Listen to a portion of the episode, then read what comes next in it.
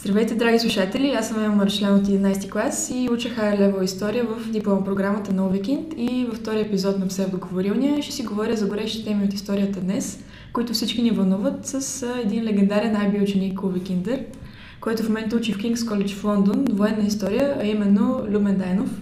Здравей, Любо! Много ми е драго, че си тук.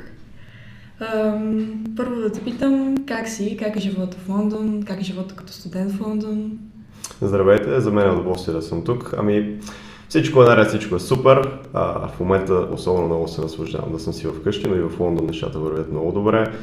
Аз съм на правилното място, понеже гледам много мои приятели, които са те първа, първа година в университет и някои от тях много не си харесват дисциплините или града не харесват, но аз знам, че съм на най-доброто възможно място за мен. Добре, това, че си IB ученик, помага ли ти по някакъв начин до сега първата ти година в университета? И защо е ценно, ако е ценно да си IB ученик? О, много, значително, много, много е ценно. Имам, например, най- най-лесен пример, когато разбрах, че аз имам огромно предимство пред останалите в университета, беше някъде средата на първия семестър, когато трябваше да предадем първите си есета и разбрах, че има едно момиче от Франция, чието първо е написано на английски някога именно в университета. А аз вече съм имал преди на две години писане на есета на английски по история. Другото е винаги с планирането на есетата. Някои хора имат нужда от няколко дни да разберат какво точно искат да пишат, как да го направят, докато на мен почти мигновено ми хрумва каква да е структурата, какво искам да кажа аз. Тези умения, които IB ти дава, са много ценни в университета. Тоест всичките extended essay, internal assessment, ток изложбата, всичко това и с цялата литература, която се чела, реално има помощ. О, определено, със сигурност. Тези умения да. за винаги остават.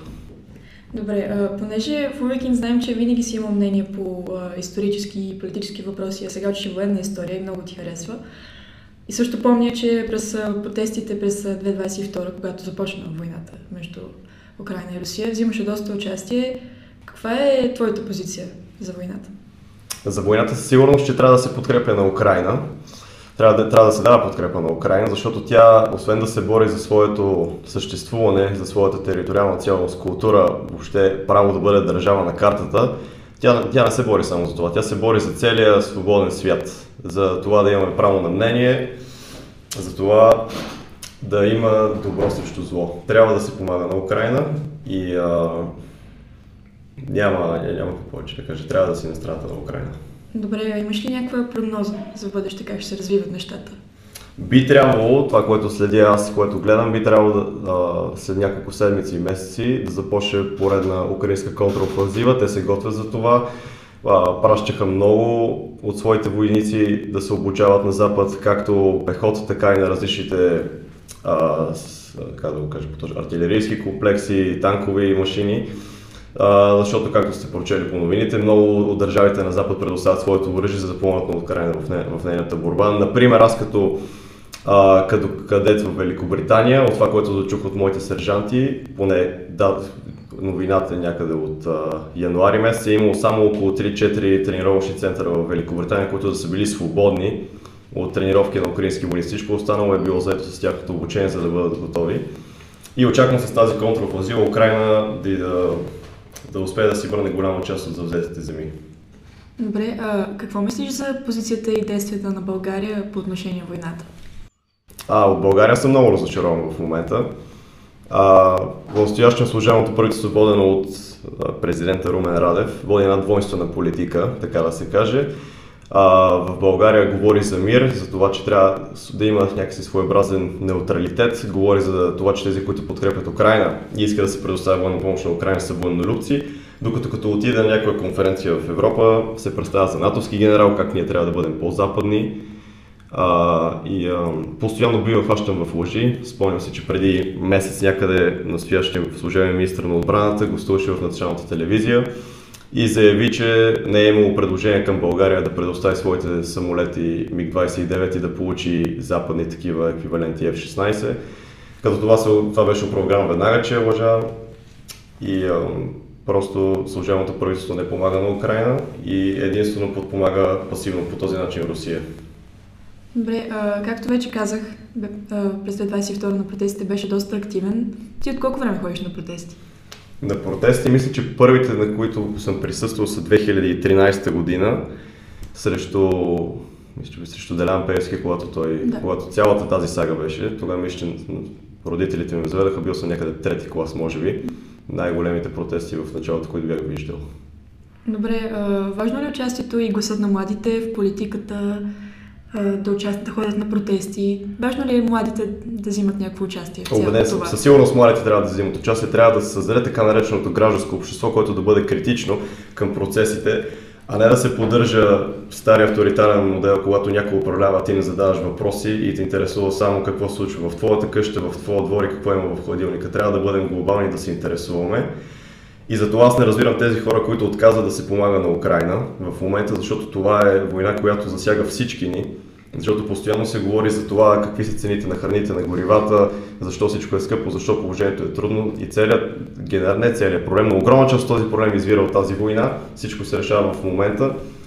И трябва да има се причастие към тези хора, които освен, че се борят за себе си, за своите семейства и за своя дом, те се борят и за нас и на тях трябва да им се даде муниции, оръжия и всякаква възможна подкрепа за да победят.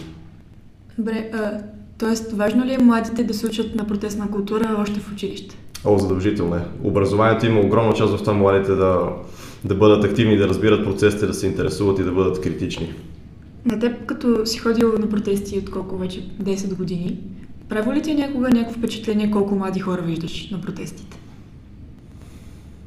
А, да, да, правилно ми. Особено когато, когато започнаха протестите, които да изискват подкрепа за Украина, видях повече млади хора. Обикновено протестите, които са а, за сваляне на правителството, нямаше много млади хора. Или са били деца, които са с родителите си, а не по своята воля. Да. И а, това беше една приятна изненада, че се наблюдава по-голяма млада активност. Добре, не знам дали си присъствал на някакви протести в Лондон, но можеш да направиш някакво сравнение между активността на младите като цяло, не само на протестите, ами в политиката, между Лондон и като цяло Англия и България? На, на протести в Лондон до момента не съм присъствал, но те са много активни. Там, особено в момента в последните месеци, имам а, много стачки, които нали, в, във всякакви сфери има в транспорта, за метрото, за метрото има за медицинските сестри, а, но има и много академични, там има много различни общества в университетите, които са особено политически активни. И а, не е случайно тази година, когато имах а, една от темите ми по история, беше за протестите през 1968 година. Масовите младежки движения ни показваха кадри какво е било в, в Великобритания на площада Трафалгар, как се събирали хиляди души.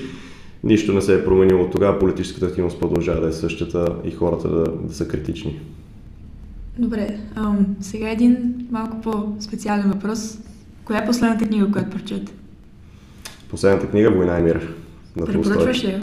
Със сигурност, обаче се усещам, че има доста хора, които биха били, как да кажа, оплашени от нейния обем.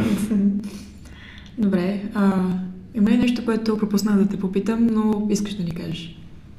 А, да, мисля, че е интересно, за, поне за доста хора, които съм говорил от България, мои приятели, факта, че извън, че аз уча военни науки и история в университета, станах част от общество на британската армия, което е или малко тяло на британската армия, така наречения офисър кадет станах аз, който се обучава на базови военни умения, дава ти униформа и е голям според бонус в CV-то на всеки един човек. Добре, значи вече имаме айби ученики в армията, разпръскваме се. Супер. Ами, благодаря ти, че гостуваше в псевдоговорилния. Беше много приятно и на нашите слушатели в следващия епизод. А на мен също ми беше много приятно. Благодаря.